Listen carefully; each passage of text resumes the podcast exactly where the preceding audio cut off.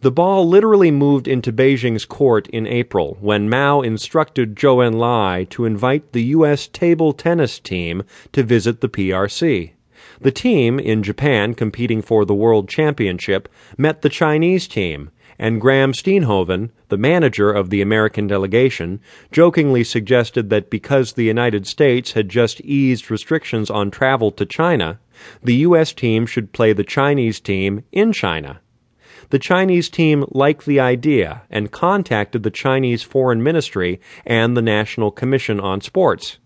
Initially, the two offices, backed by Zhou, said no because, as Yang Kuisong and Yafeng Jia have written, it would not be politically advantageous for the Chinese to do so. Meanwhile, back in Japan, American player Glenn Cohen missed the team bus back to the practice center, and the Chinese players offered him a lift. On the Chinese bus, three-time world champion Zhuang Zedong gave Cohen a silk scarf.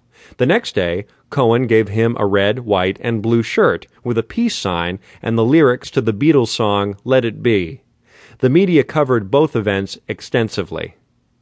Mao initially supported Zhou's decision, but changed his mind and said that the team should be invited because it offered a very good opportunity to open relations between China and the United States.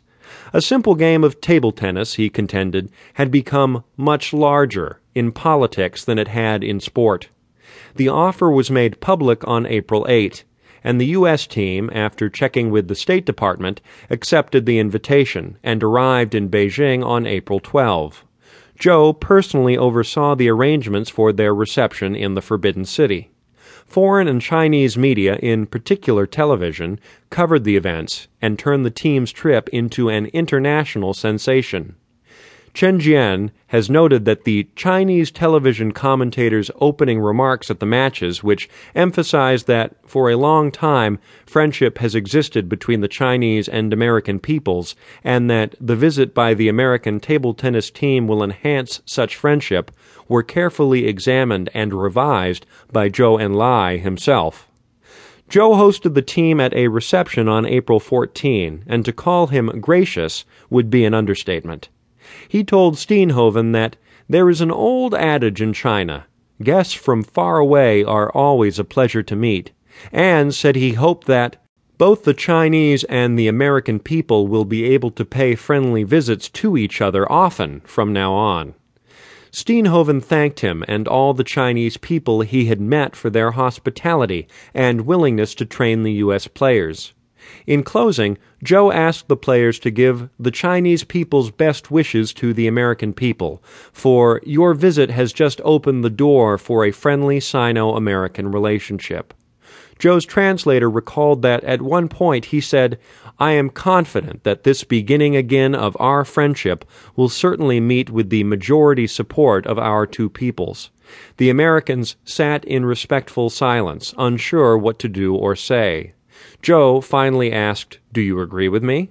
And the athletes burst into applause. Ping-pong diplomacy thrilled the White House. Kissinger credited it and Nixon's China policy for creating a surge in goodwill between the two countries. Because Nixon had played a hard, purposeful, controlled game of diplomacy and had not been too liberal from the start, the Chinese had been encouraged to make such a gesture. The president concurred, recalling that he had refused to recognize Beijing right off the bat because that would have given the game away without Chinese concessions.